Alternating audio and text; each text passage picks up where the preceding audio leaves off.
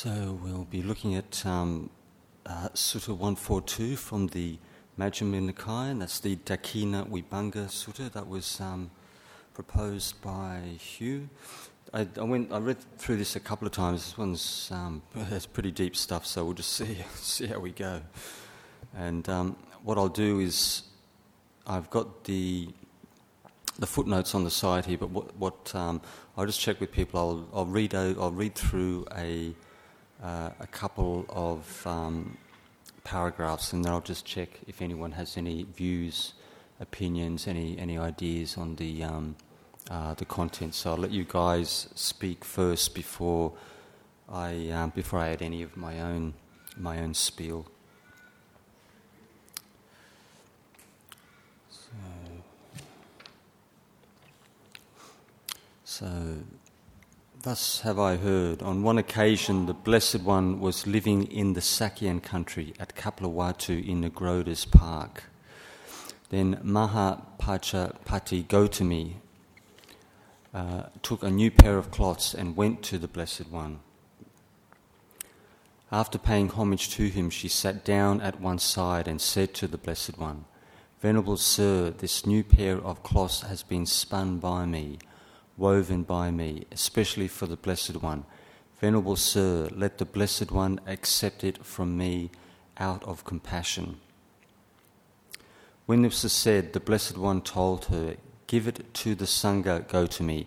When you give it to the Sangha, the offering will be made both to me and to the Sangha. A second time and a third time she said to the Blessed One, Venerable Sir, accept it from me out of compassion. A second time and a third time, the Blessed One told her, Give it to the Sangha, Gotami. When you give it to the Sangha, the offering will be made both to me and to the Sangha. So, in reference with the, um, the footnotes, it's quite um, interesting in a, in a sense, as many, many of you understand, that um, uh, Mahapajapati Gotami was the, the younger sister of uh, Queen Mahayana, Mahamaya, the Buddha's mother. So this is the, the lady who essentially wet nursed and raised the Buddha uh, when he was uh, a young baby after his own, own mother had actually passed away after, after his birth. And um, you know, she provided the, the milk and she raised him as a, um, uh, as a young child. And when you check the, uh, the canonical account of the founding of the Bhikkhuni Sangha, you know, this shows that when you actually look at the chronological order, you know, you will see that Mahapajapati Gotami, she was the first um, historical bhikkhuni in the ordination uh, lineage. And um, in addition, the when this particular reference, when you look at the, the um, that footnote of, of that one two nine two, the the the Buddha's recommendation to actually give to the the sangha um, in total, you know, by giving to the sangha, she maximized her wholesome merit. He also said that, in, in addition to this, that um, later generations would be inspired to show respect towards the sangha and by supporting the Sangha with the four physical requisites which contribute towards the longevity of the dispensation. So Ajahn Brahm also makes this um, reference from time to time, you know, because he's the senior uh, teacher uh, in the, up at the monastery, and um, you know, because he's, he's, very well known uh, internationally, he tends to a lot of um, both say material and financial support tends to come his way for the for the greater, not only just the monastery, but also for uh, Dhammaloka, for the um, uh, the nuns, the, sorry, the nuns monastery, and also the smaller projects like um, the uh, the uh, the Hermit's Hill project, where the, the house there will probably take a, maybe another full year to build, and also um, Venerable Jagannatha's place uh, outside of Melbourne, where I, I, I, popped in for six weeks and, and helped him out to uh, get get established and you know some small projects and whatnot.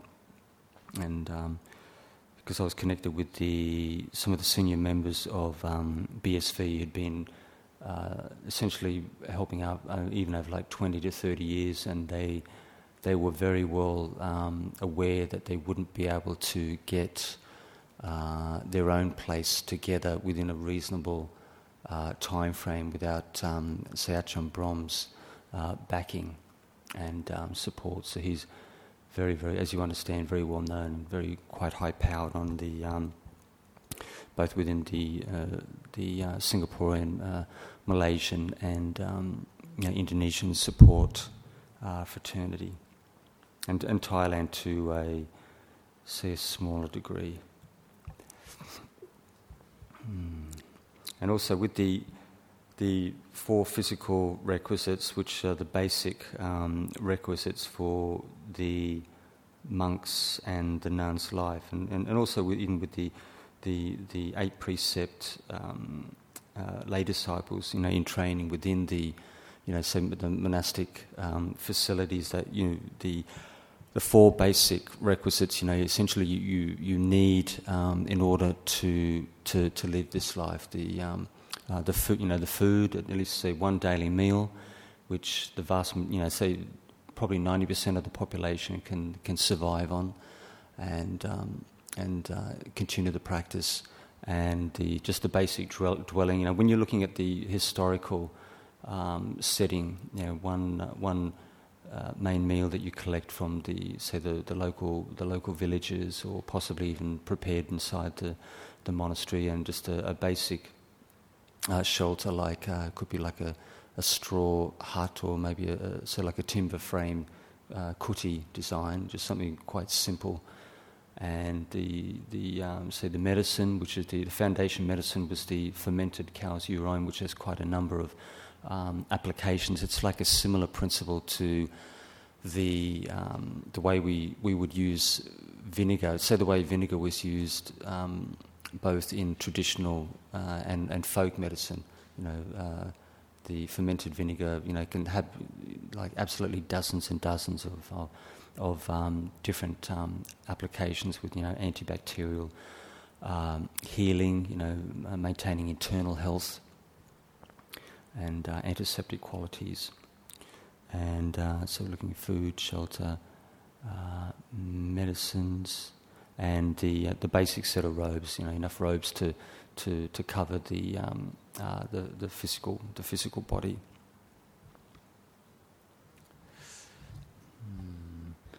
And point three, then the Venerable Ananda said to the Blessed One, Venerable Sir, let the Blessed One accept the new pairs of cloths from Mahapajapati Gotami Mahapajapati Gotami has been very helpful to the Blessed One, Venerable Sir. As his mother's sister, she was his nurse, his foster mother, the one who gave him milk. She suckled the Blessed One when his own mother died. The Blessed One, too, has been very helpful to Mahapajapati Gotami.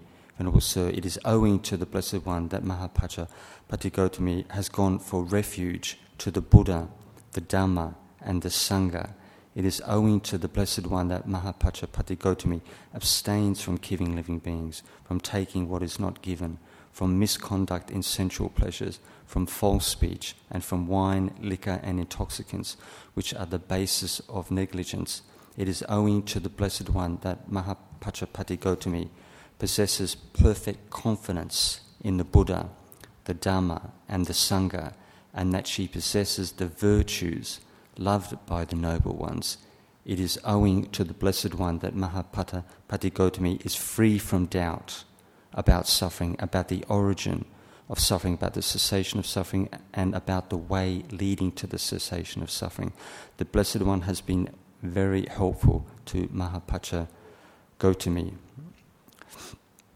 That is so, Ananda, that is so. When one person, owing to another, has gone for refuge to the Buddha, the Dhamma, and the Sangha, I say that it is not easy for the former to repay the latter by paying homage to them, rising up for them, according them reverential salutation and polite services, and by providing robes, arm food, resting places, and medicinal requisites.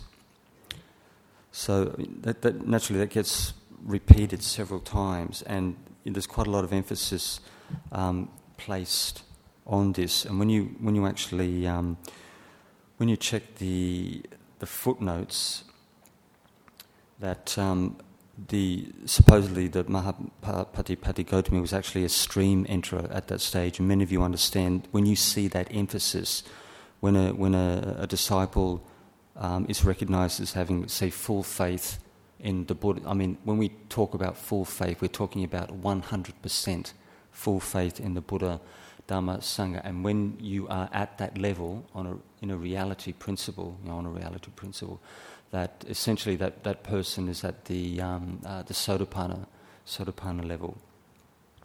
And, um, you know, they also contain the, you know, being that, that four factors of, you know, of stream entry, the recognition of the, uh, the, the, stream entry um, state, and that the containing the virtues um, which are dear to the noble ones. So all, all sotapannas have a very um, high natural, a very, a very high level of natural um, morality, which is imbued due to the, um, the inherent purity of the mind. It's not like a, it's not like a, a kind of purity which is, um, say, say like acted, acted out. Uh, you know, say for example, you know, you can, you can have very, very good monks uh, and nuns and, and uh, who've been practicing for minimum, say, 20, 30 years and um, you know, they can give the appearance of, of being very, very um, pure-minded, and naturally, they, you know, they will be uh, automatically restrained uh, and and polite and compassionate, and they will fulfil their role to the best of their uh, ability. But it doesn't mean that you actually have the the real purity of, of, of that level, you know, actually within the mind. You know, it's a permanent uh, state. It's not, it's not something that you, you just see within the um, external form. So, so, when one person, owing to another, has come to abstain from killing living beings, from taking what is not given, from misconduct in sensual pleasures, from false speech, and from wine, liquor, and intoxicants, which are the basis of negligence, I say that it's not easy for the former to repay the latter by paying homage to them uh, in addition to the medicinal requisites. When one person owing to another has come to possess perfect confidence in the Buddha, the Dharma, and the Sangha, and to possess the virtues loved by noble ones, I say that it is not easy for the former to repay the latter by paying homage to them, uh, in addition to medicinal requisites. When one person owing to another has become free from doubt about suffering, the origin, the cessation, and about the way leading to the cessation of suffering. I say that it is not easy for the former to repay the latter by, pay, by paying homage to them and supporting them with the four requisites of the spiritual life. So, the, say for example, if you, if you were if you attain to the Sotapanna uh, level, say under the, the, the, guidance and the, the tutelage of um, the Buddha, by even though that is it's the it's the first level of you know, the first of the, the four enlightenment levels, that when you reach that point, and you know the Buddha has actually guided you and brought you to that point the, that emphasis on you, you can't, um, not only the Buddha, but any, any teacher who brings you to that level. They could be a, a stream entry, sorry, a stream enterer themselves, and which gives them the ability. They may not necessarily have the full faculties, faculties, but it gives them the ability to to guide and train and lead you to that state. Because there was a point which came up um, in the car as we were coming in, uh, with one of the community members and with all the monks and nuns and also the lay disciples who've um, especially obtained to the enlightenment stages that essentially as a, as a reality principle you can't bring another you can you can you can teach a person up to that point but you can't take them beyond that point because you know essentially the path it's very much it's a it's a feely feely path. It's an ex- experiential path and you can't teach somebody something that you haven't realized within yourself because the when you look at the nature of the mind and you look at the the, the ten fetters which bind a person um, uh, in samsara, you know, the, as you're well aware, the, you, you basically cut the three fetters, three of the ten at the level of Sotapanna. Um, you attenuate or say cut away roughly about 50, 50% of, of um, uh, say, lust, hate, and aversion. This is a very rough guide. When you speak with forest teachers and they ask you, or you ask them, how much of the defilements in the mind do you actually remove as you move from level to level? And in a rough, in a rough sense, at the Sotapanna, has cleared 25% of all defilement of all um, uh, spiritual obstructions inside the mind. The, the Sakadagami, 50%, the Anagami, 75, and the Arahant has essentially purified the mind um, completely. And so essentially the, the um, when you're talking about, say, levels of, of real, real purity, you, you actually have to um, consider that as a, just as a, um, as a, as a, as a basis. And um, so there are 14 kinds of personal offerings, Ananda. One gives a gift to the Tathagata, accomplished and fully enlightened. This is the first kind of personal offering. One gives a gift to a uh, Pacceka Buddha, which is uh, a, a, silent Buddha, uh, which essentially is a, is a person who um, has atta- naturally attained full um, enlightenment and, and going from the, the, can- the, the canonical um, description I haven't seen like that many references in in in, in with the the level of um, the, the, the spiritual faculties, but when they the the the um, the emphasis is that the the, the Pacceka Buddha, from what I understand, but I haven't seen an exact reference on this. It's something I better check in some other files. Is um, should should have taken the the uh, say like the paramis. You know when they you know when they talk about say like the ten paramis within the um, within the mind frame of uh, say like a fully enlightened Buddha. You know there's the the the um, uh, the wisdom, you know, the wisdom, the samadhi, the, the generosity, the patience, the equanimity. Um, what else is there? The uh, metta, compassion.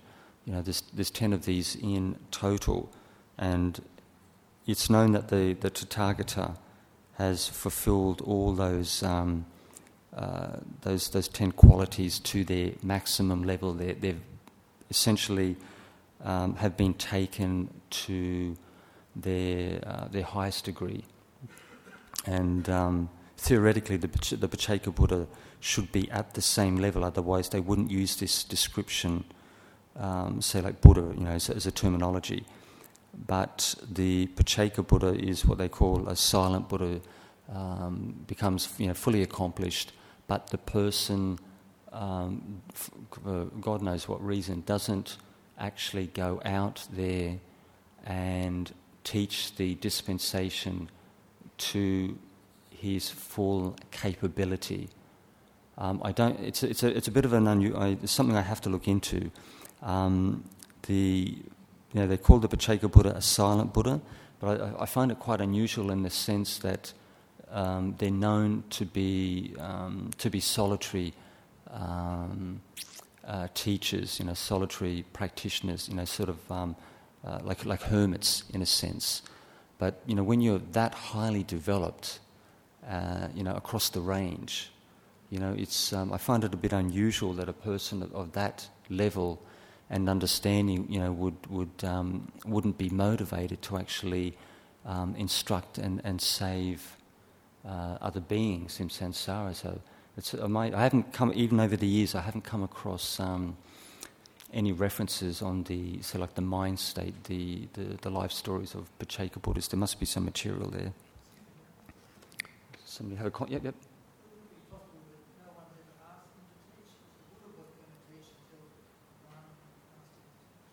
Yeah, that's correct.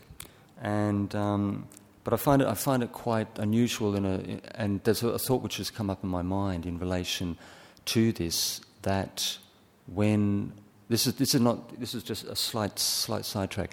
When Ajahn Chah actually came to England when he was invited by the uh, was it the the the Sangha the Buddha, the Buddhist Sangha Trust in in London uh, to to send monks to England to set up a, a facility to um, to teach people that when Ajahn Chah came to visit to essentially to examine the um, uh, the, the lay of the land and the, the, the, the, potential support and the people who, the key people who were, who were, who were interested in setting up a society and the support network. Um, so there was a particular incident which took place which gave, um, essentially gave Ajahn Chah a, a sense of um, uh, like uh, dispassion. I mean, I better tell you what it is, but you might think it's a bit funny, but it, you know, because he'd, he'd come from a very, um, I wouldn't say completely sheltered background, but very, very simple, um, say, like lifestyle in northeast Thailand. That um, suppose he was, he was, I think he was walking through the, the suburbs in in London, and he passed a uh, like a newspaper stand, and on the, the, the newspaper stand there were like you know, like magazines, um, you know, portraying, um, you know, like women and, and um, young women in the like the Playboy format, and um, you know, sort of classification of, of, magazines. And when and when he saw that the, the, the, the girly magazine format, he was he he felt that the the the minds of the the general population were so so far gone, you know, getting into, into this particular type of thing. Um, he felt like dismayed and, and, um, and um, so like disappointed. And he, he said to Luang Por Sumedho, he said, how can, how can, you, how can you teach people, you know, when, when, this, you know, when, when people are basically absorbing this kind of material in, in, the, in, in, in day-to-day life. You know, it was just an indication of the, of the level of, of people's defilements we, in, in, in modern life, some people may, may feel that it's not such a, uh, a big deal, you know, girly magazines and, and the, the, the, beefcake magazines for the, the ladies and the, the stuff that you see on the web. But with Ajahn Chah coming from that very, very simple background and seeing the level of sensuality um, which was being advertised, um, you know, just on the, uh, the local, um, in the local fraternity, he, he, he was very, very dismayed and um, he, he said to Luang Por Sumedho, he said, you know, how can you, how can you, you know, instruct people when, they, when, when their minds are at this level? But even with, within ourselves, that um, any of you who have internet access are, um, are exposed to that, this kind of material just constantly. You don't, you don't think it's a big deal, and you naturally, it will, there's no, absolutely no doubt this kind of material will slow people's um, practice like right down. Um, but um, it's just it's just common, it's a common understanding. Um, the, uh, the, this kind of exposure. Hmm. So one gives to uh, Pacceka Buddha. This is the second kind of person offering. One gives a gift to an arahant disciple of the Tathagata.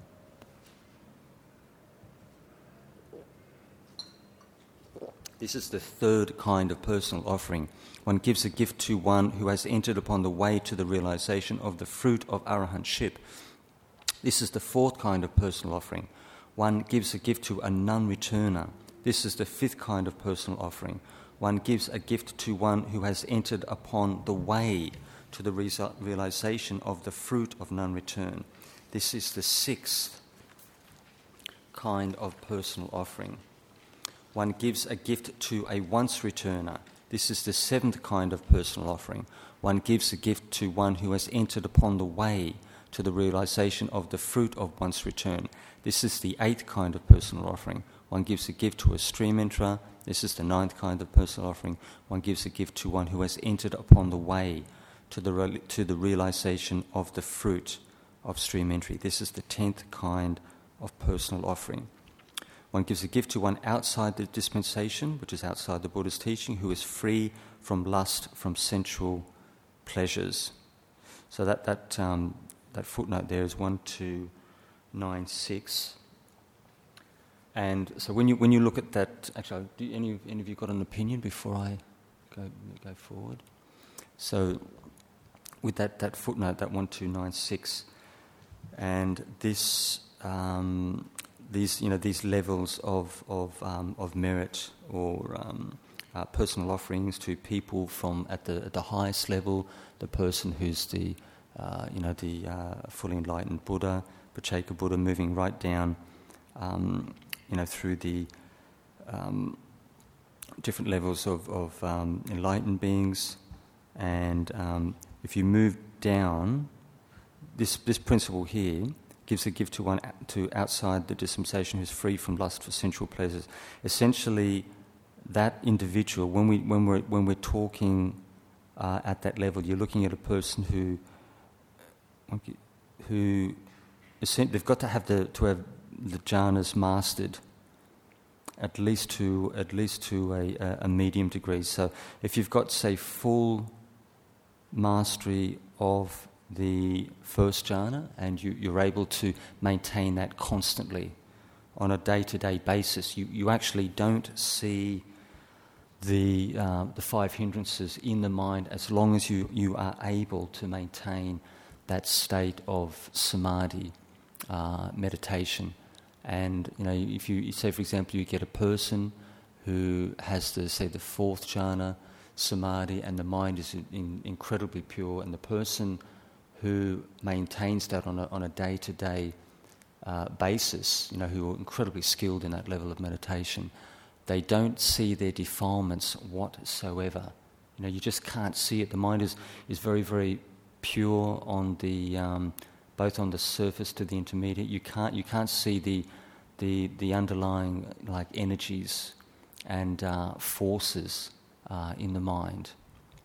And uh, as a little bit of a sidetrack to the even at the very highest stages, the person who's um, attained to anagami, and this is, there's been a couple of cases like this where the person um, had been an anagami for minimum, say, five to ten years, and the mind is incredibly, the way they describe it, incredibly pure, bright, radiant. The insight knowledge just flows effortlessly for that person at that, at that third level of, of the uh, uh, enlightenment stages. And you can't, the mind is so refined, you don't see the, even, you know, that's an incredibly high level of attainment, and even that person can't see the five higher fetters the five remaining fetters which bind the uh, person uh, to samsara, so, which is attachment to uh, rupa jhanas, arupa jhanas, uh, conceit, you know, the, the, the, the self conceit of I am, the trace of the ego, and restlessness, which is incredibly refined restlessness, and um, that last trace of ignorance or, or delusion uh, in relation to um, so both insight knowledge and the, the, the, nature of the mind, the way the mind works. Mm one gives a gift to a virtuous ordinary person. This is the 12th kind of personal offering. One gives a gift to an immoral ordinary person. This is the 13, 13th kind of personal offering. One gives a gift to an animal. This is the 14th kind of personal offering. So, um, herein, herein, Ananda, by giving a gift to an animal, the offering may be expected to, to repay a hundredfold. By giving a gift to an immoral, ordinary person, the offering may be expected to, to repay a thousandfold. By giving a gift to a virtuous, ordinary person, the offering may be expected to repay a hundred thousandfold. By giving a gift to one outside the dispensation, the Buddha's teaching, who is free from lust for sensual pleasures, the offering may be expected to repay a hundred thousand times, a hundred thousand fold.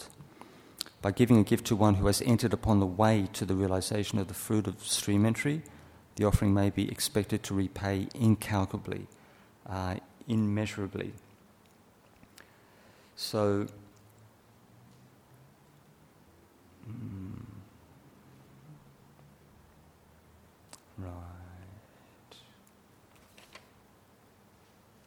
Yeah, so with this, this, principle, this takes you up to that, um, that footnote of uh, 1298, where as you, as you move from this point, and it's said that although the results of giving in each of the following cases is, incal- is incalculable, they talk about like ascending um, gradations in their incalculability.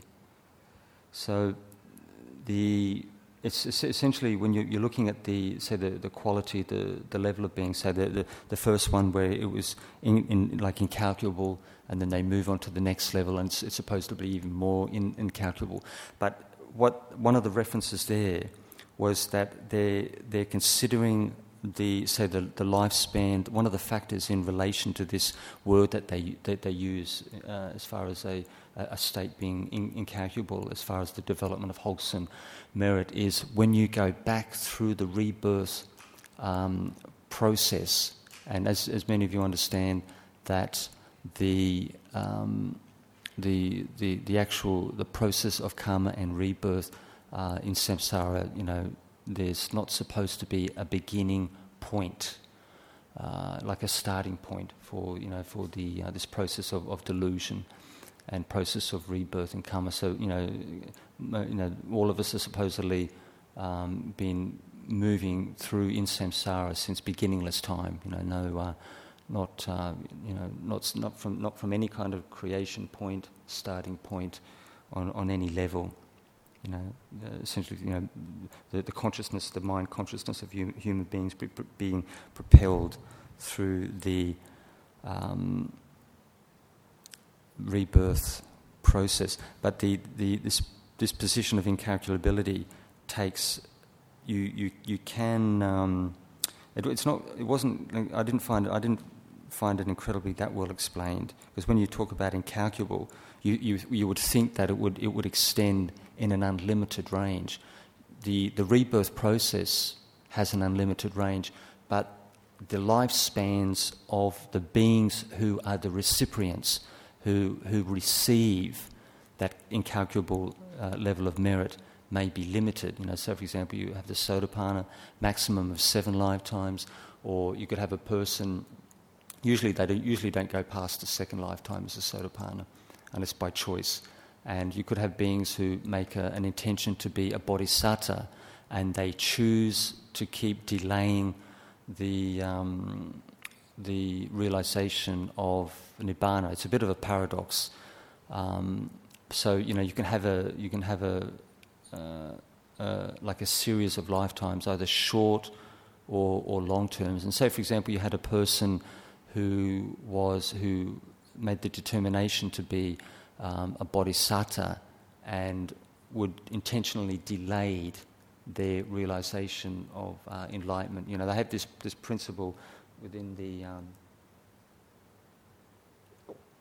within the, the Mahayana uh, uh, sect of Buddhism that the, the, the, the individual, the disciple, the follower makes the determination to um, uh, not to enter nibbana until all you know all beings are saved. But but the thing is, it's not really a reality principle because the, the Buddha said in the suttas that the number of beings is, you know, you can't count them. It's, it's, num- it's like numberless. There's an unlimited um, quantity or number of beings in samsara. So if you talk about saving all beings before you, before you gain enlightenment, and gain enlightenment yourself, that, you know, that's just not a, um, a realistic possibility. And um, and in order to enlighten another person on a practical level, you've got to be at that level yourself. You know, you've got to know the path to you know that first level of, of um, realization. Otherwise, you haven't you haven't got a hope of of teaching um, uh, another individual. It's like it's like the blind leading the blind. Uh, so it, it, can be one of the um, limitations within the Mahayana system that some people may may not necessarily get their um, their minds around. They've also got this principle of of um, but this is like a scholarly uh, uh invention creation where they talk about um, uh, say like arahants and um, Buddhas actually existing in uh, other other other world systems, you know, in other universe world systems. And um, a senior teacher I met in the in the Chan tradition, who was not a silly person whatsoever, incredibly well read and well studied, but he hadn't he'd studied his own texts uh, to a quite a high degree, but he hadn't studied our texts to very uh, to even a moderate degree at all. And he and this guy was pretty pretty intelligent and, and, and, done a lot of study over 30, 40 years. And you know he firmly firmly believed in that, about this this principle of of uh, cosmic uh, Buddhas and enlightened disciples in in um, uh, in other worlds, which is which is quite possible. You can have the uh, person at the Sotapanna and the Sakadagami level, first and second level of enlightenment. Realistically, you will find them in the Deva loka realms and you know right up to right through the Brahma loka realms up to the level of the pure abodes. The the pure abodes are designated for the five different um, categories of, of anagamis. I can't basically tell you straight off the cuff the discrepancy between the five, the five groups.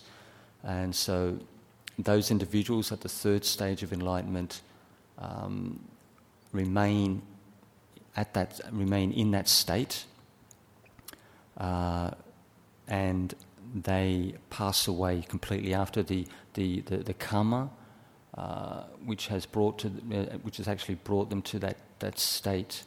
Um, it's more it's more like the the, the principle the, the reality principle is, is when, the, when the, the anagami arises, the five types of anagami arise in the Suddhavasa, that there is still, as you understand, there's still like a trace of defilement left in the mind. There's still the, the, the, the, the, the residue of the five high fetters remaining in the mind.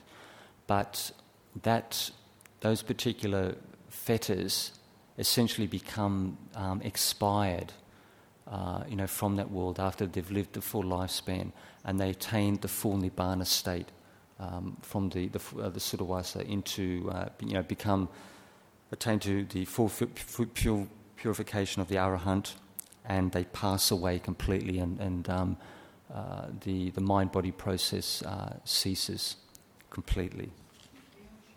Yep, yep.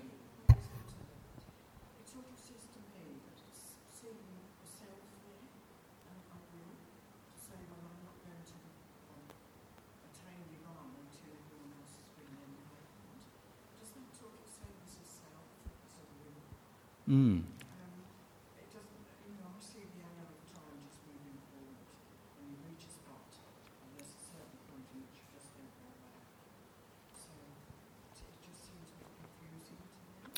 Yeah, so from, from the, yeah, I mean, it's quite it's quite an altruistic kind of um, mentality, but yeah, essentially you're coming from the, the, standpoint of the the self, but the the you know I haven't studied Mahayana uh, uh, say philosophy or Ab- Abhidharma to any great degree, but the, the, the, Mahayana system, that element of the Bodhisattva and the and the and the the cosmic Buddhas and this um, that level of teaching that it's it's it's that didn't come from the, the Buddha never taught that. That actually comes from the through the, the, the, the development the, the, the literary development of the of the of the Mahayana uh, scholars and um, you know you can easily uh, there are you know there are specific books you can get online, and you can actually follow the chronology, the way the teaching was gradually formulated. Um, you know, from the, the Theravadan to the, the, the Mahayana style, but the essentially the the additions that you see within the Mahayana doctrine, they, they, they are a scholar's creation. And um, you know, any, any, any person who's attained uh, the enlightenment stages will, st- will, will state that very clearly because they understand you know, within themselves, uh, at the mind level, the process of, of, of um, karma and rebirth and dependent origination. You know, they, they, they understand um, there's, a, there's, a, number of um, essential in- insights which will not allow you to essentially be fooled by the um, by this scholarly uh, invention within the Mahayana fraternity. And um, but the reason this actually came about, this was this was um, brought up by a Theravadan scholar, and it's actually got a it's got a it's uh, the historical. Um, let's get my memory right. The historical development why the the Mahayana actually be started to become formulated uh, through in, in history was that in the beginning you had the, the, the say the forest tradition fraternity, you know, as, as, you understand, that you had the lifestyle that the Buddha was living um, in, the, in the early days as a practitioner, living in the forest, living in simple dwellings under a tree, uh, just one meal a day that you, you, know, you, you do your food collection from the local villages, and a very, very simple, uncomplicated spiritual uh, lifestyle on a day to day basis. But there were a number of people within the, the, the Sangha, both uh, monks, nuns, and um, lay disciples, who weren't able to sustain the like the, the, the rigors, the the the the withstand the, the, the more the more the uh, the harsh conditions, you know, the deprivation, you know, being exposed to the elements, being exposed to, to sickness, being exposed to discomfort, and you know things like um, you know mosquitoes. You know anyone who goes to say Thailand, Burma, uh, Sri Lanka, you know you, you get exposed to mosquitoes and leeches and ticks and parasites, especially if you're living in the the jungles. I mean these these little creatures just eat you alive. You know without a uh, mosquito net, and, and uh, naturally, you know, you become prone to infectious diseases and this type of thing. But these individuals who were, were, not, were, not, were unable to withstand the life, they started to move away from the, the forest uh, fraternity, the forest setting, and then moving towards the, say, the edge of villages where it was easier to get food, it was easier to get support, medicines. You know, you could get a little hut built, and you know, you, you weren't so far out that you couldn't get a little shack, little straw hut built.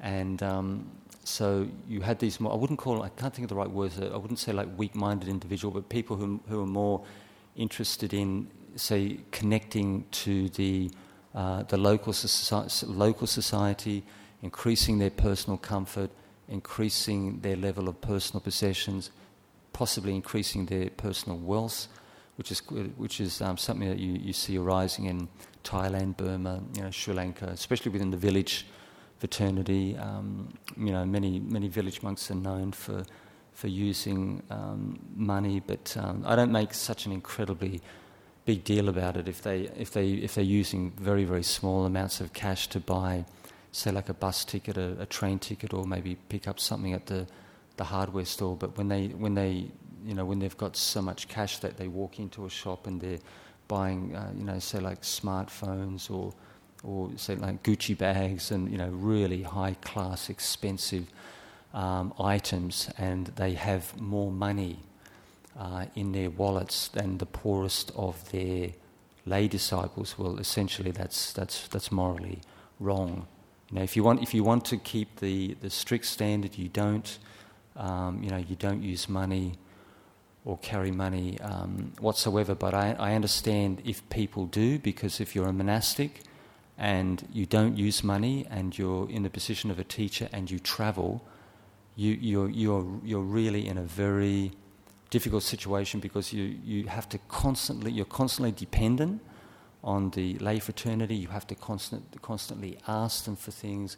You've got to ask them for tickets and for, you know, to, um, to be picked up, you know, from the airport, dropped off, and to cover your meals and medicines, you know, and it just goes on and on and on. You know, when, when you're outside, if you're a well-known teacher, it's not so difficult. You know, you make yourself easy to look after, but if you're if you're moving around internationally, and if you don't have a solid support uh, network, eventually you, you'll get stuck.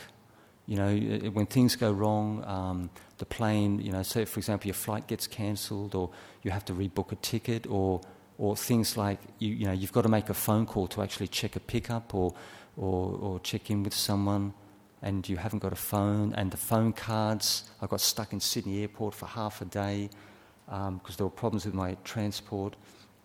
And the phone, I had three different types of phone cards and um, they didn't work on the, the machines in the airport, which were locked into uh, to Telstra. And eventually, I meant I had to I had to ask to use somebody's um, um, smartphone, and then I had to reverse charges, and it took me an extra five to six hours to to get from Sydney to Wollongong, and um, because I didn't even you know I didn't even have a um, I didn't have a phone, and some like some people just looked at me in disbelief. You know, you, you know, you're travelling around and you haven't got a phone and it's like you know you, you completely you are completely irresponsible. and if you haven't got a phone, actually, they look down on you. They think you're a bit you know a bit soft in the head. But you know, you guys understand why the monks, you know, the majority of, especially the forest monks, usually, depends on the person. Ajahn Brahm doesn't carry a phone. Naturally, doesn't use money or a credit card. Some senior teachers. Uh, will because when you get really, really stuffed up about two or three times, um, you know, you may, you may carry a phone just to basically cover, cover, your, you know, cover your butt. Hmm.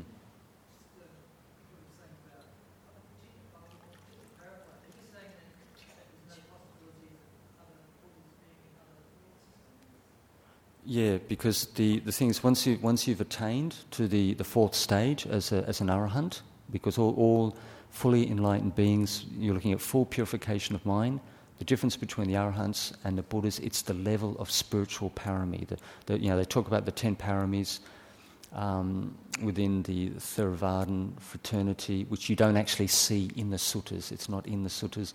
And the six paramis within the Mahayana system.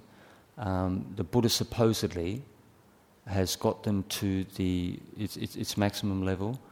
Um, but that principle of the, that purification of mind uh, once you attain arahantship, uh, you cannot be reborn uh, in any realm whatsoever. There's, there's, no, there's no substrate, there's no underlying ten, tendency or sense of self, or, in, or say, for choice of better words, impurity within the mind, the, defilements in the mind, to bring you to rebirth uh, again.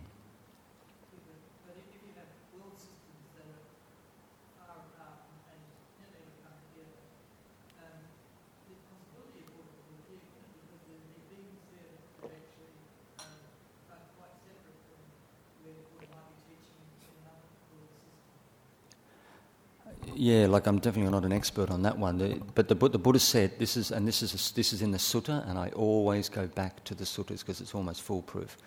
Um, the the Buddha said that no two Buddhas arise in what in say you see you said in, in say like in one world system uh, at any time. So you, you can you can um, you can argue the point. This actually this is something I've got to check. I'll, I'll check on this one. I can't, th- I can't remember if it's, if it's one world system or the, the, the universe, because when you, when you look at the chronology of the Buddhas, uh, with the expansion and contraction of the universe, supposedly there are five Buddhas within, the, the, within this, this particular lineage before this universe ends. And um, uh, uh, Gautama was number, number four, and um, number five is Maitreya. And th- this is, the, this is the, the listing you actually see in the chronology, that book, the chronology of the, the Buddhas and the, the listings of the, the Buddhas going back through, through time, you know, through the expansions and contractions of the, uh, the universe. But the, the, uh, it's something I'll double check, but the, the reference, they, they talk about um, the expansion and contraction of the, of the, of the universe, and they talk about the, the arising of, of, of rising and ceasing of Buddhas through this process. So it seems that it, it, it's something I've got to check, but it indicates to me that only one Buddha arises within that universal system, within that uh, the, the expand, expansion, the expansion and contraction of the universe, that universal um, system, even though you, you may have, you've got like world systems within the universe, that I never ever saw it in print that the Buddha stated in the suttas that two Buddhas can ever arise within one world system. The, the only references I've ever, like I'm not a scholar by any means, I'm more, more into meditation, but the, I've never seen a reference which said the, that two Buddhas can actually arise within the universe together at any point in time when you look at that chronological sequence. But it's something I'll, it's worth looking into.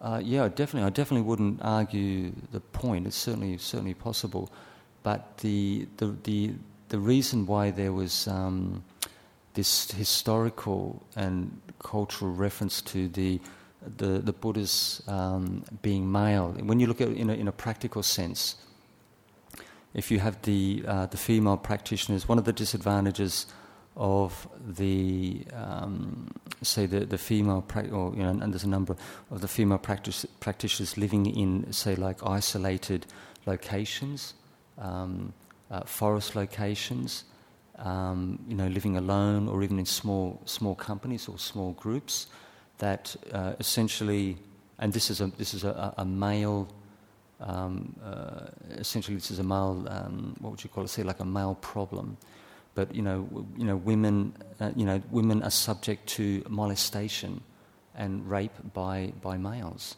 um, you know, culturally and historically. And if you have uh, a woman living alone in the uh, the forest section, or as, in, as, as, as some kind of religious mendicant, um, you know, it's almost guaranteed that she's going to be molested on some level at some point.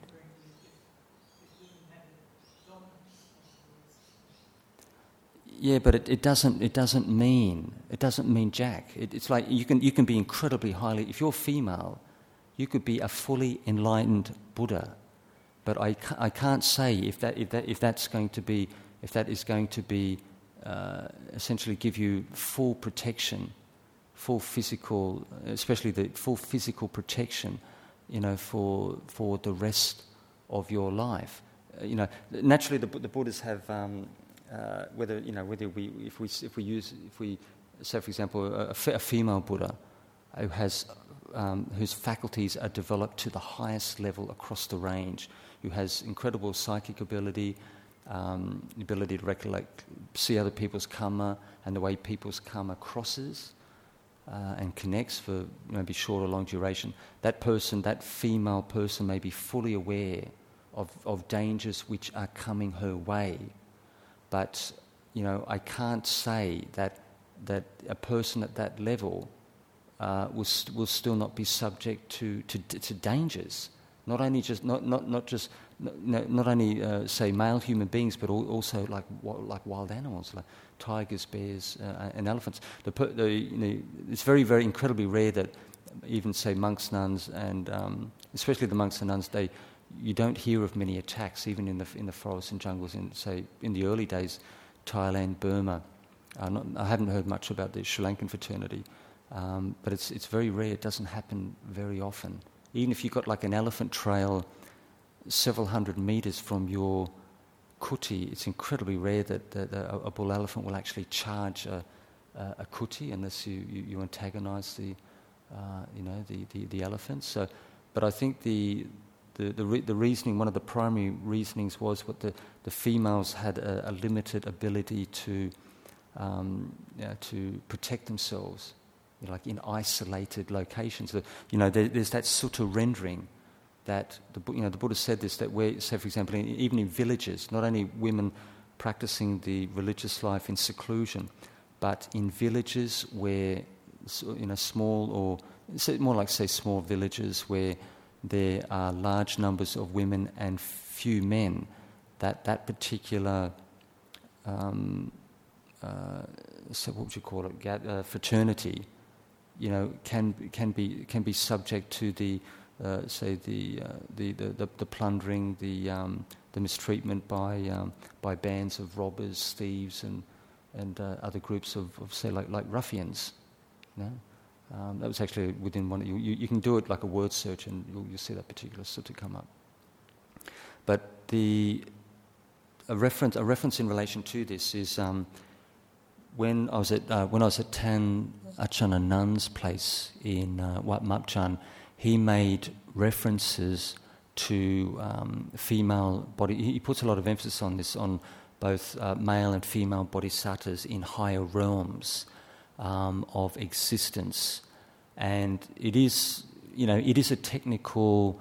Um, uh, what would you say it? Uh, uh, like a, a, potential that uh, you know you can get a person who has attained enlightenment, you know, on the path, you know, with, with a like a, a body, not not necessarily a, a full bodhisattva um, perspective, because I, I, have heard it uh, said that um, if a person, you know, this is even within the forest tradition fraternity, that if a person makes a very very strong intention to save uh, uh, other beings before they're prepared to um, attain to uh, nirvana, that that will actually block them from, from realizing the, the sotapanna level. You know, that, um, that will uh, uh, essentially struck, uh, the, obstruct the, um, the, the realization of mind.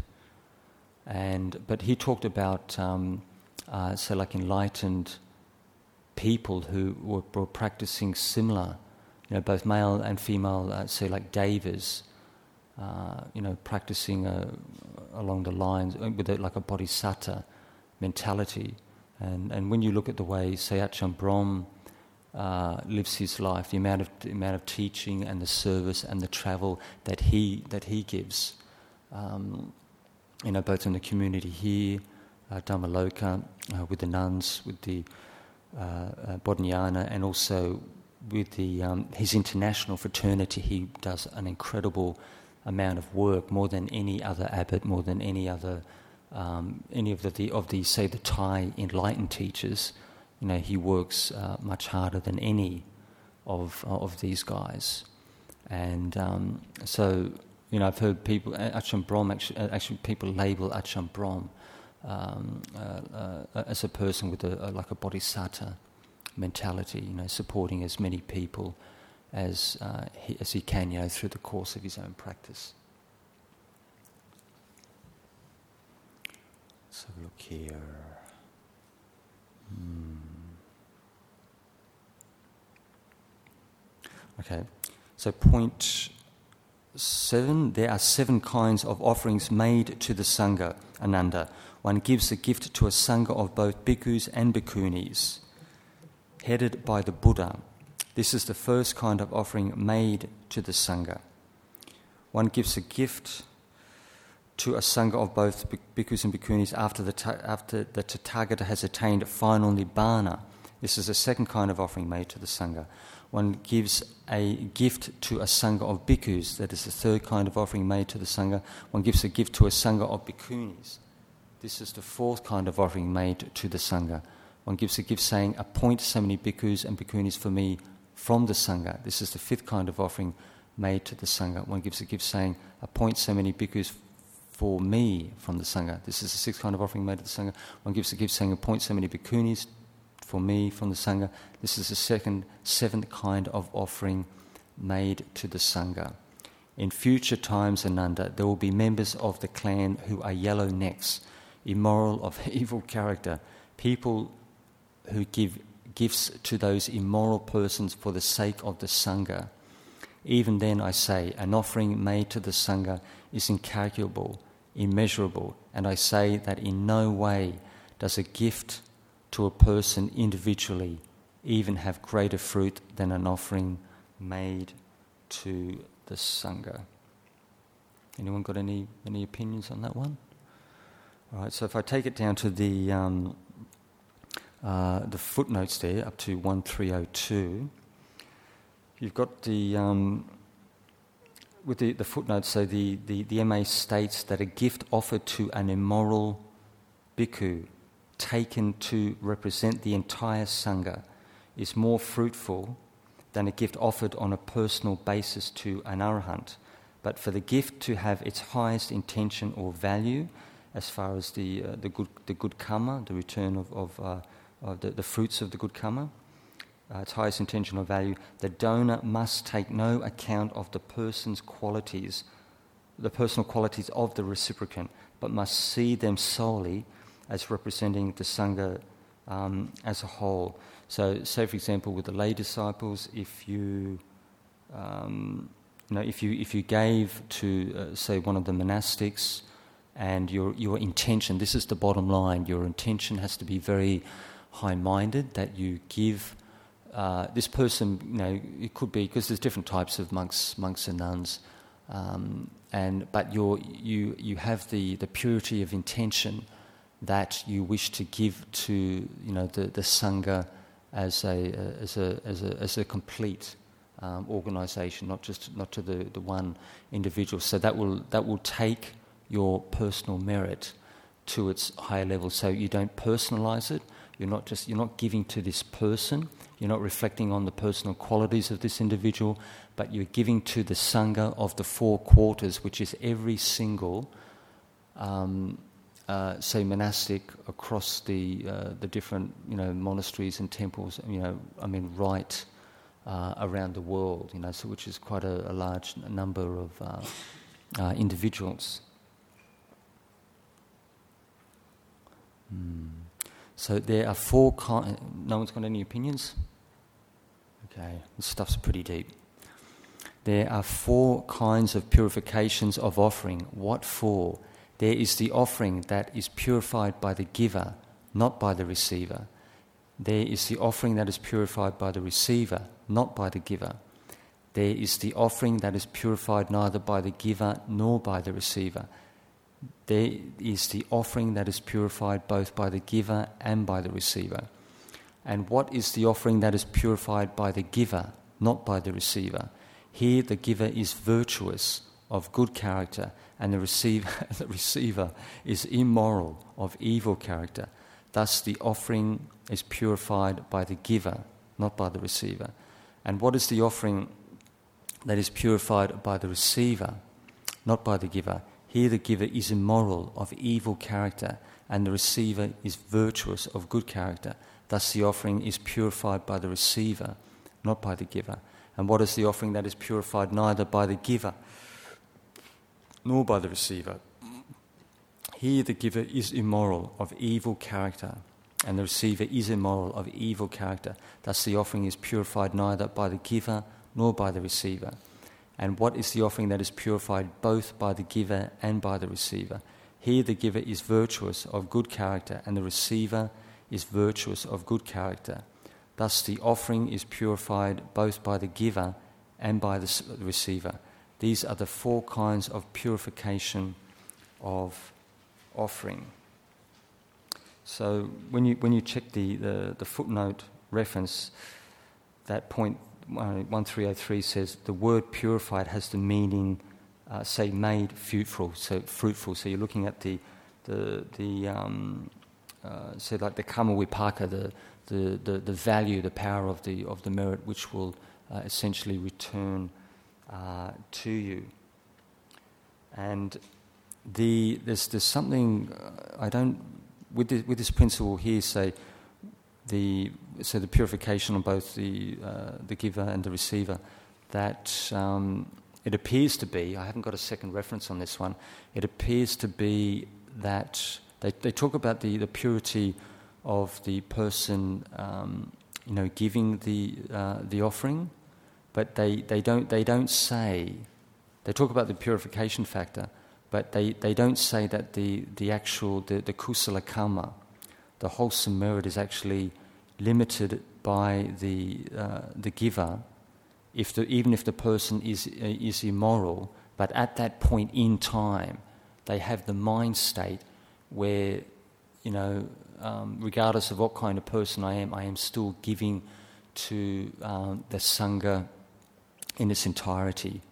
But um, I, couldn't, I couldn't see them, I couldn't see a reference where they, they stated the, the, the karma, the, the karma vipaka, the, the, the merit would actually be, be limited uh, regardless of the, um, the quality of the intention of the, the unwholesome person. Because you, you can say, for example, you have a, a wholesome or uh, unwholesome person um, giving to a, a, say a community or a certain individual, but the person may be smart enough to realize that even if they're a dodgy person, that as long as I keep my intention um, in, very incredibly high-minded, that the, the merit which comes back will be at its highest level.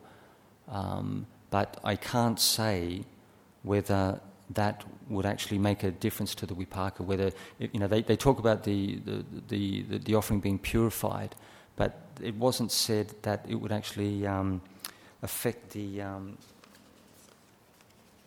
the, the, the, the actual quality of the merit coming back, regardless of the person's uh, station in life. Okay, let's have a look. Okie dokie.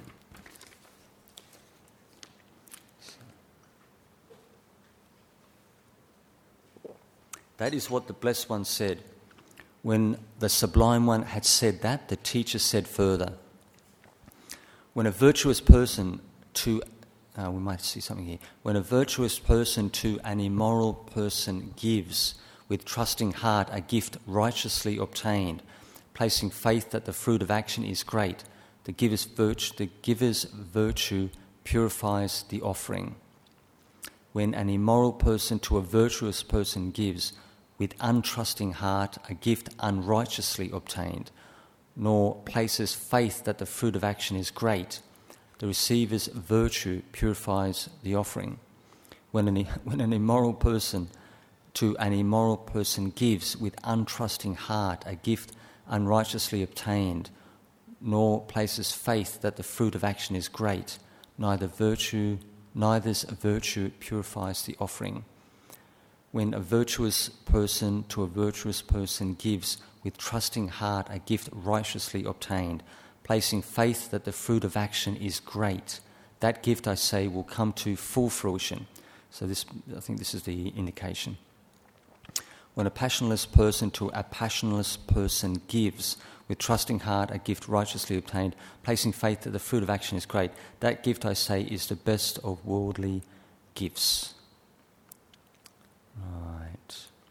But I'll, I'll probably double check that reference. It's not, it's not really that clear to me. Uh, you know, they talk about, you know, they, use these words, you know, the, where the, you know, the offering is purified, but they don't relate that directly to the, the power of the, of the merit which um, returns to you. I will check in with Ajahn Brahmali, he possibly might know. So that last, that last passage, um, with the footnotes, that 1304, so the last verse, this last verse refers to the gift one arahant gives to another arahant, even though his mind is purified and beyond karma. The act merely constitutes functional action which has no karmic result. So the the, as you understand, the mind state of both individuals, very, very pure and at its highest level, but there's, there's no. Um, there's no, there's, there's no karmic effect which will essentially fruit for the, in, the fully enlightened disciple who gives to uh, another individual um, uh, at his level. You know, to, to, give you an idea, uh, Luang Por Tui was, who's been recognized as an arahant in Thailand for many years, like well over 30 years, um, he was supporting uh, a monastery, a forest monastery, not far from him. I think it was about maybe a, one or maybe a couple of kilometres at the most, um, supporting a, a, community there where the teacher was supposedly an old arahant, maybe in his late 80s, and he was, you know, he was very, um, uh, I mean, quite feeble, very, very uh, frail and feeble but his mind was very, very powerful. And the, the Ajahn Luang Por Tui's concern, and he would check, even though he wasn't physically present, but he would actually check the minds of the junior monks who were essentially like his, his nurses in the, in the Sangha, and he would, um, you know, he would check the, um, his uh, fraternity of, of junior monks to make sure they were practicing they were uh, taking care of um, monastic references, uh, residences. They were, they were attending to the, the, um, uh, the health and the, the welfare of, their, uh, of the senior teacher there, who was uh, very, very immobile, very frail.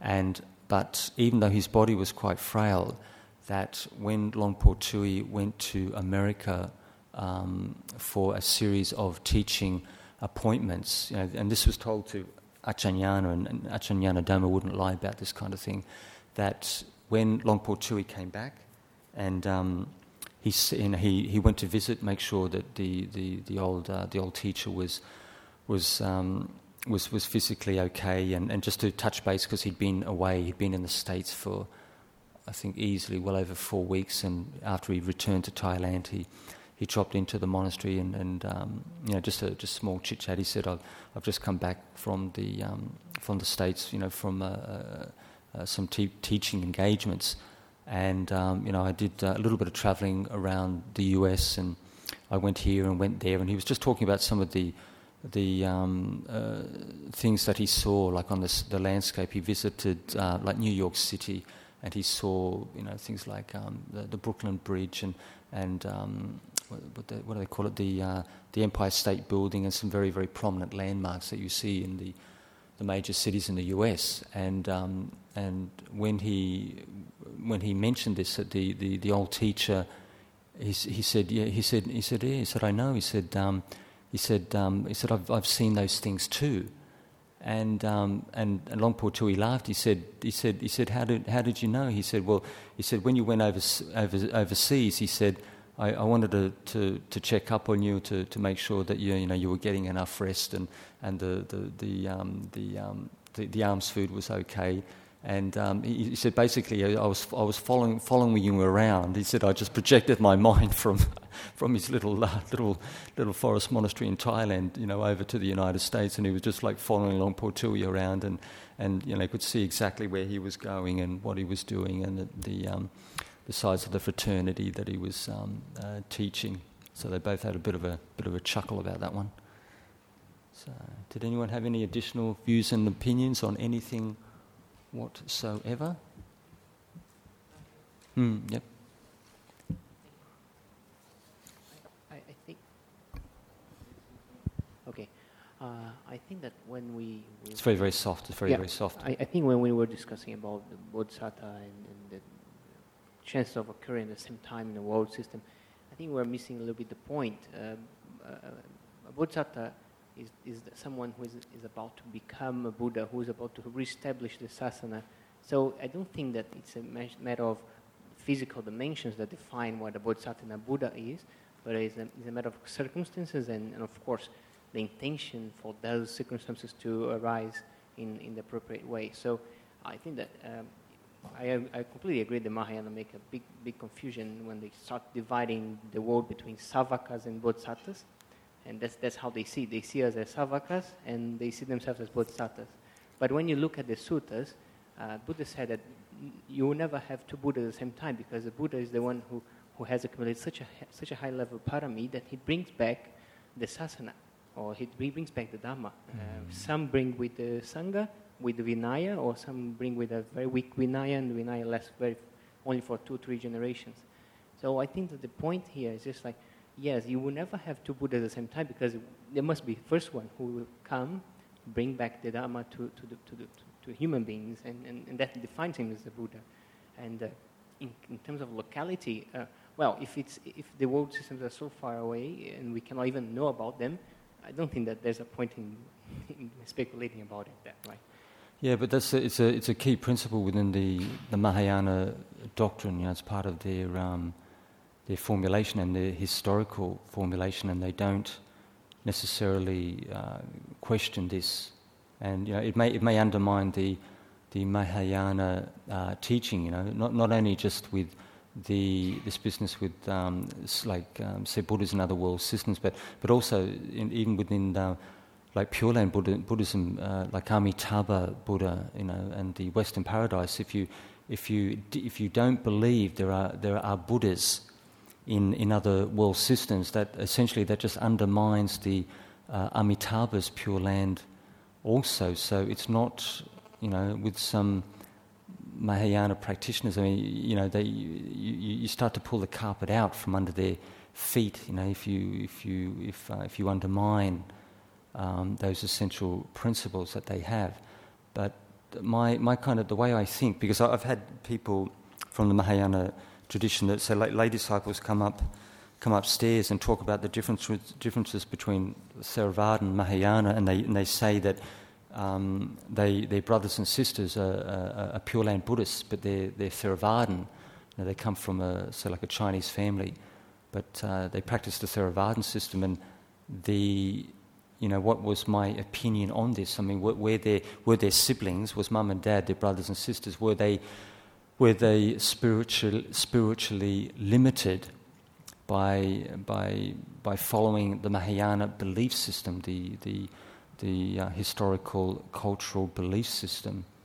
And, um, but essentially, when, you, when it comes down to uh, tin tacks, that as long as you uh, are practicing the, say, like the Noble Eightfold Path to the best of your ability, uh, essentially you, you, can't, you, can't, you, can't, you really can't go wrong. You know, you practice the, the Sila Samadhi, Sila Samadhi Panya, under the, um, uh, the principles of the Eightfold Path, and that is the complete path, and that will take you as far as the as you're prepared to go. It's the amount of like like effort, the kind of uh, the kind of energy and the time um, that you're prepared to uh, to put in to, to develop yourself personally. So you know, I've met I've met plenty of of um, uh, you know, Pure Land Buddhists and you know, uh, you know, people from the Vietnamese and Chinese traditions, and um, some of these people, they're they're very very good people. They're some of the best people you could meet, even within the Buddhist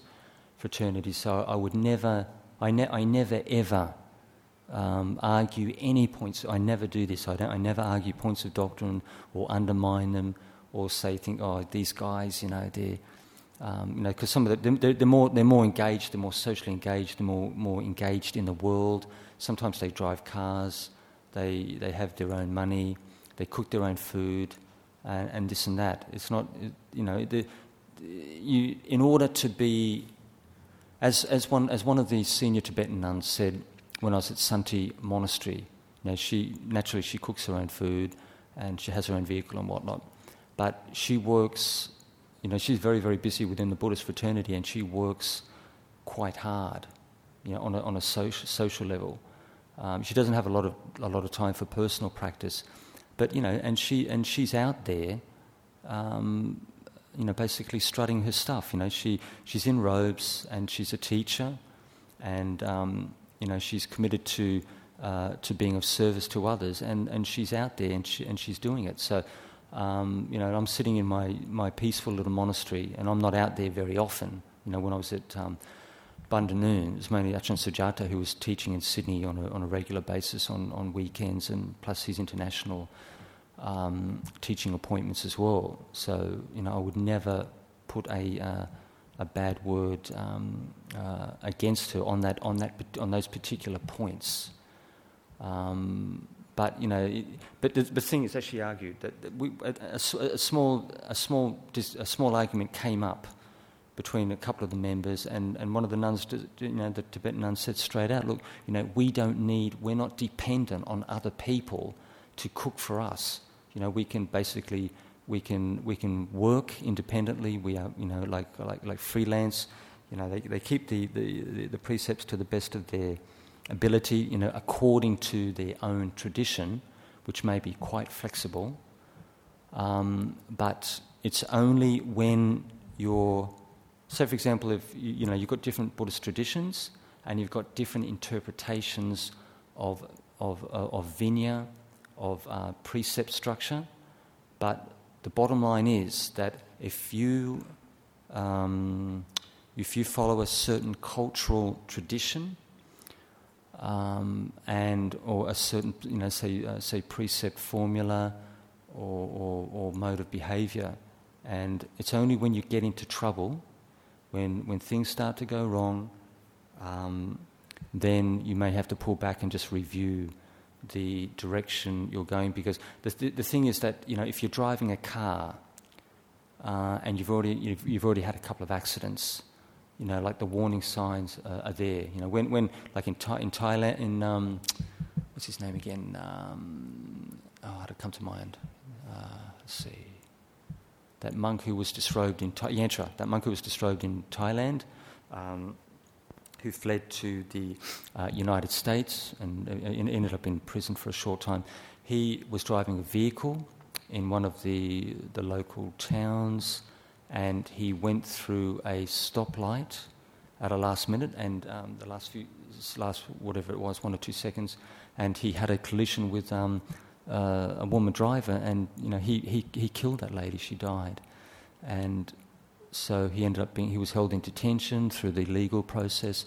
But you know that's it's one of the um, uh, potential dangers. Or say, for example, you've got monks who have, and this happens in Thailand on a regular basis. You know, monks have um, big wallets, you know, fat with cash. You know, certain monks, and and there's a there's a, a computer plaza in Bangkok, which is a which has like like three levels, a very very um, comprehensive. Um, uh, uh, uh, say like company operation, and you know you could have easily you could have easily hundred to two hundred monks in there, you know, buying their gear, their their laptops, their uh, you know, their God knows whatever they got, you know, could be smartphones or this or that, and um, you know, and just you know, hand, you know, just they've got their own money and they can basically buy what they they like. So it's um, you know, I'm not calling it like a criminal offence, but it's like it starts to get a bit, uh, you know, a little bit dodgy because you, are you're, you're relying on the support, you know, in, in its in its um, you know in its, in its pure sense. Once you free yourself from the from the support of the lay community and start to move like a uh, an independent uh, monastic practitioner, then the potential for corruption, uh, mismanagement, and for things to go wrong, the potential is there. But when the monks and nuns make themselves fully dependent on the lay fraternity, then you've got checks and balances in place. You know, so um, you know, if I, if somebody, you know, so for example, somebody made, um, uh, so gave, gave me um, an invitation for something, you know, um, if I needed something, whatever, uh, and but but I would still be very very careful because within the understanding, you know, you have to check with people, um, you know, exactly what how how far they, you know how much support they're prepared to give and in what area. You know, may, may, their support may be, may be restricted only to the four requisites and, and, and nothing else. Or, or say, for example, your, your Kindle dies, and um, you know, like I never, I never, uh, I won't dispute a point with things like um, Kindles and tablets because they're incredibly useful for study. I do a lot of my study with my own tablet, word search, text to speech, and I do. I've absorbed a lot more sutta material with the tablet than I have in any other format. And I can research, I've got thousands, I've got about six and a half thousand documents, and I don't even have to um, uh, you know, even, even go into the library. I've got so much material. Um, but yeah, so you, you need the, the, checks and balances by the monastics being fully dependent on the lay people. Um, you know, the, the monastics tend to lead, live a, a, a more um, say, a more suitable, um, say, livelihood or, or, lifestyle. You know, once you get too independent, you can just do do your own thing. Um, you know, you can you get up you can get up to all sorts of little tricks, and you know, you've got to be um, so that you know there's got to be limit. There has to be limits because human beings, you know, who who aren't purified on the level of meditation and they're not purified on the on the level of the path you know, they're, they're really just capable of anything. You know, because I mix with the local prison and some of the stories that these these these guys tell me, there's you know, it's, it's pretty wild stuff. So yeah, but uh, but the thing is, with that, that the, the you know the the interdependency is it's it's a good point because the when the when the when the the, the, the monastics are dependent on the lay disciples, you have to maintain that cordial relationship. You have to maintain that connection. And then essentially, that connection pulls the lay disciples into your field of practice. And, and then you become like part of my practice uh, you know, uh, naturally, you know, because I'm like 19 rains now, so I have to get out there and and teach to a minimum, you know, absolutely minimum degree. And I'm pushing it a bit more these days. I'm quite getting uh, far more confident. Um, but yeah, so you know, the, the lay disciples become part of the uh, the, the monastics pra- practice, and they and they get the benefit of uh, the um, the the practice that the uh, the monks and nuns are uh, undertaking. They can support the, the lay community in, in, in different ways on, at different levels. Any other questions? Yeah, that one there, that particular sutta though, that was, that was a pretty deep one. I had to read that one over several times. Uh, the last paragraph, um, when a person, when a passionless person to a passionless person gives, um, so there are two Aryans giving.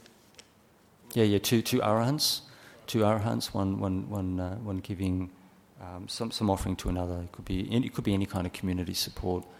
As, um, as I mentioned that story previously with Luang Por Tui and um, that old arahant in the local, uh, nearby forest monastery. But um, yeah, but there, there's the there's no there's no there's no karma vipaka. There's no there's no good good karma which returns. Um, actually, I better get this right when a passionless person to a passionless placing faith, that gift I say is the best of worldly gifts. So when, when, you're, looking, when you're looking at the, the, the level, the, the, the, level of, of purity and the, um, uh, let me get my mind around this one. It's like you've, you've, you've, you've taken it to its high level of purity on both sides, but the, the, the, the arahant on the, on the karmic level, on the karma, say the karma vipaka, the, the cause and effect principle, um, that you know that, that yeah that particular karmic effect won't won't it, it, I mean realistically it should reach him in the current life um, up to up to the up to the, the time of his death because you know just because he's an arahant won't won't block that wholesome karma from returning so for example one monastery supported another with um, on, on, the, on a level of, of, say, building material for, for projects. Could be anything, could be bricks, slab, anything. And um, that wholesome karma that the, say, the Arahant teacher gives to another, another community, um, returns to him, but it's not personalized because the, the, the, the Arahant who gives has no sense of self.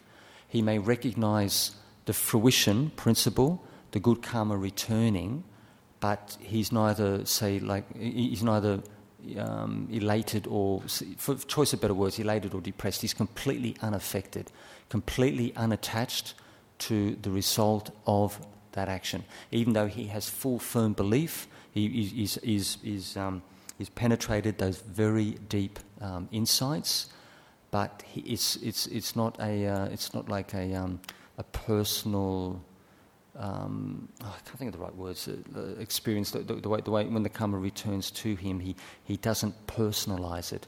It's just, it's just the fruit of action, and that's all it is. He understands the full process, but it's, it's, it's quite impersonal because his, his sense of self has disappeared completely. Okie dokie. okay, we'll, uh, we'll wrap it up there if you like. Thank you for being so patient and attentive.